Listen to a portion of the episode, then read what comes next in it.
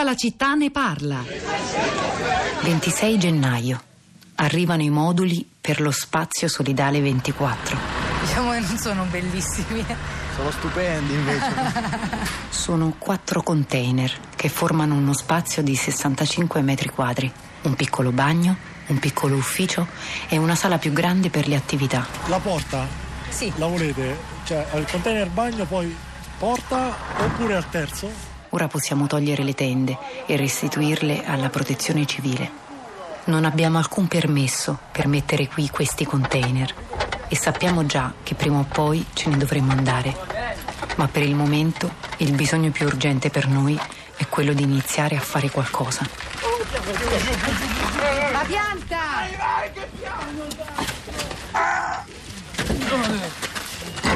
26 febbraio. Inaugura lo spazio solidale 24. La sera aperto, cioè nel senso che te puoi venire là, ti prendi il tuo libro, il tè, ti metti seduto oppure non so, puoi fare semplicemente una chiacchiera con l'amici perché Ci può fare un compleanno. Un compleanno. Ci puoi insegnare una chitarra, una Esatto. Noi per esempio non abbiamo avuto l'autorizzazione perché all'inizio ci dicevano che eh, non c'era bisogno, che c'erano altri problemi e che si sarebbe fatto. Noi vedevamo che comunque, ripeto, i ragazzi non c'hanno un posto dove andare e dove minimo ritrovarsi. Eh, attività, per esempio il coro voleva riprendere a cantare e non sapeva dove andare, quindi subito gli abbiamo aperto le porte.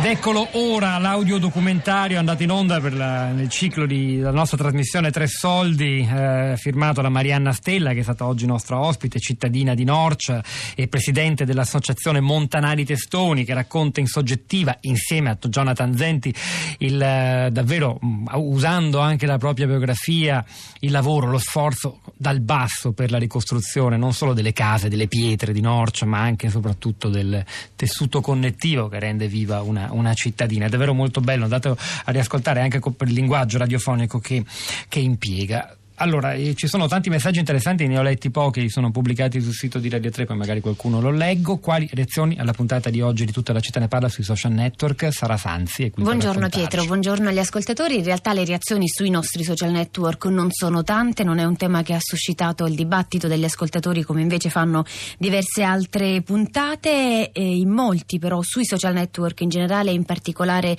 su Twitter, scrivono dei messaggi di solidarietà nei confronti dell'architetto Stefano Boeri. Stefano Boeri che è intervenuto nella tarda serata di ieri proprio sui suoi profili Facebook e Twitter con un video che rappresenta la costruzione del centro di Norcia accompagnato da un messaggio che dice sono sconcertato nel rilevare come un fenomeno un lavoro finanziato dai cittadini italiani svolto in totale gratuità e grande attenzione alle esigenze della comunità di Norcia colpita dal sisma venga trattato alla stregua di una speculazione abusiva.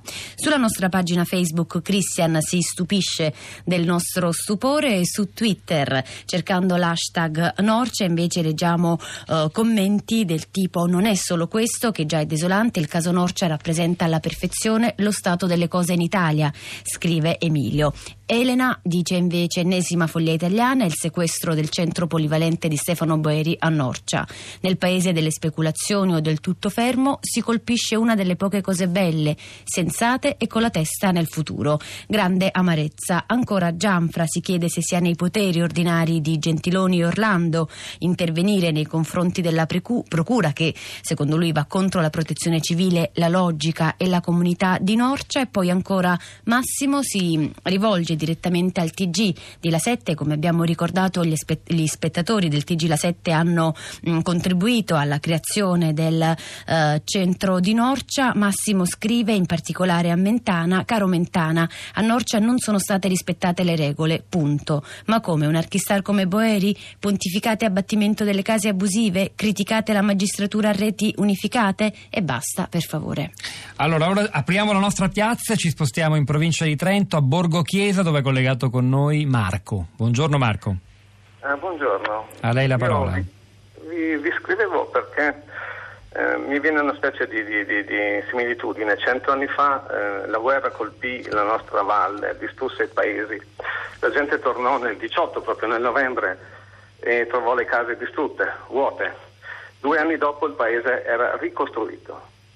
Non avevano soldi, non avevano finanziamenti, però era, c'era una specie di stato di emergenza, nessuno si ricordava le leggi austriache, era, era la nuova Italia. Eh, eravamo, eravamo, diventati italiani, per cui eh, la solidarietà, la gente si aiutava senza soldi, costruiva una settimana la casa di uno, poi la casa dell'altro, poi la casa dell'altro ancora, senza progetti, senza niente. Io penso che quando c'è un terremoto sia come una guerra e dopo le leggi, le leggi che, va, che, sono vigenti, eh, mentre diciamo, c'è la vita normale, eh, devono essere dire, sospese vanno sospese le regole, ma anche quelle di sicurezza, anche quelle assurde magari della polvere che, che, che stanno applicando o, di, o, di, o, o, dei sostegni che vengono costruiti inutilmente da, da, da ditte esterne. È tutto un modo di operare che costa solo e, e non rispetta la vita passata de- delle comunità. Certo c'erano meno regole e leggi da rispettare cent'anni fa, forse è anche vero che gli sfollati della prima guerra mondiale avevano meno alternative rispetto a quelli che oggi per esempio ci raccontavano poco fa durante la trasmissione sono rimasti sulla costa delle Marche. Chissà cosa ne pensa e torniamo dunque nel cratere del terremoto, andiamo proprio nelle Marche a Macerata. Gennaro. Gennaro, buongiorno. Allora, che dire di questo spopolamento, del fatto che invece ci sono storie del nostro passato che raccontano di un ritorno, di una ricostruzione quasi a nude mani da parte dei cittadini? Lo spopolamento è un processo storico che dura da cent'anni, quello del, dello spostamento fisico in tutte le regioni adriatiche dall'interno verso la costa. Le città storiche delle Marche sono tutte quante nell'interno e non solo delle Marche. Pensate che Pescara è l'unica città italiana che non ha una storia, ha cent'anni di vita, tutte le altre città italiane hanno mille o più di mille anni di vita. E vi faccio notare semplicemente una cosa brevissima, la superstrada 77, quella che unisce l'Umbria alla costa adriatica, bypassa l'Appennino, dell'Appennino non se ne occupa, ci passa sotto con decine di chilometri di galleria, quello che unisce è la costa adriatica, la parte che spinge della regione, con l'Umbria e quindi con il Lazio e la Toscana. Ma secondo lei, quindi, noi oggi abbiamo ospitato un'imprenditrice, qui a tutta la città ne parla, Barbara Cacciolari, che ci ha parlato di una volontà di distruggere quasi il tessuto anche produttivo delle zone interne e di spingere le persone a rimanere e molti di fatto stanno rimanendo perché la vita è più facile lungo la costa. C'è davvero questa volontà perché è un po' inquietante come descrizione.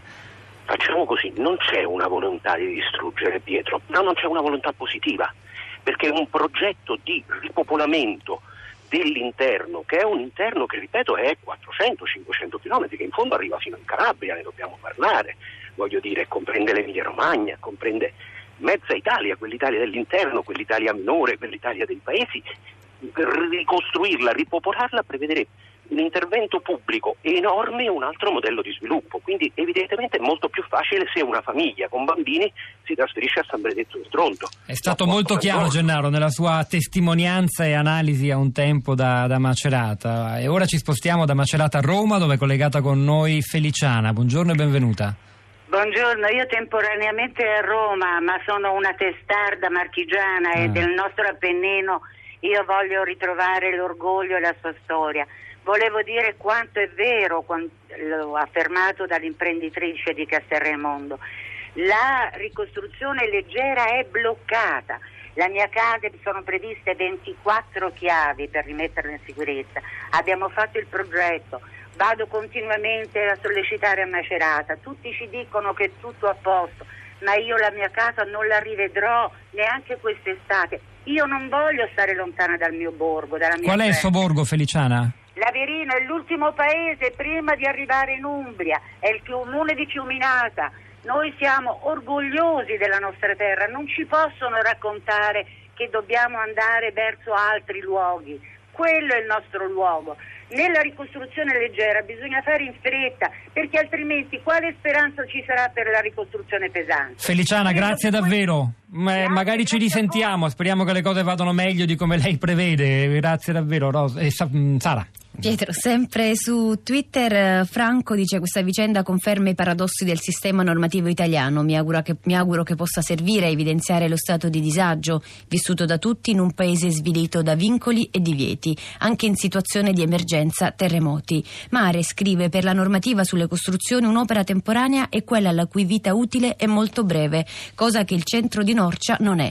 Il suddetto centro non è conforme alla normativa antisismica italiana. E chiudiamo con Liliana che dice dice abbiamo perso invece una delle poche occasioni utili per rappresentarci al meglio, ma siamo un, siamo un paese così, difficile da definire. Roberto Zichittella, Radio Tremondo, vi sta per parlare della spy story che contrappone Gran Bretagna e Russia, riportandoci a un clima davvero da guerra fredda. Alle 11.30 Radio Trescenza hanno lavorato a questa puntata di Tutta la città ne parla. Alfredo Morana alla parte tecnica, Piero Pugliese alla regia, Pietro del Soldà e Sara Sanzi a questi microfoni, al di là del vetro Cristina Falocci, Rosa Polacco, la nostra curatrice Cristiana Castellotti. A domani. 아!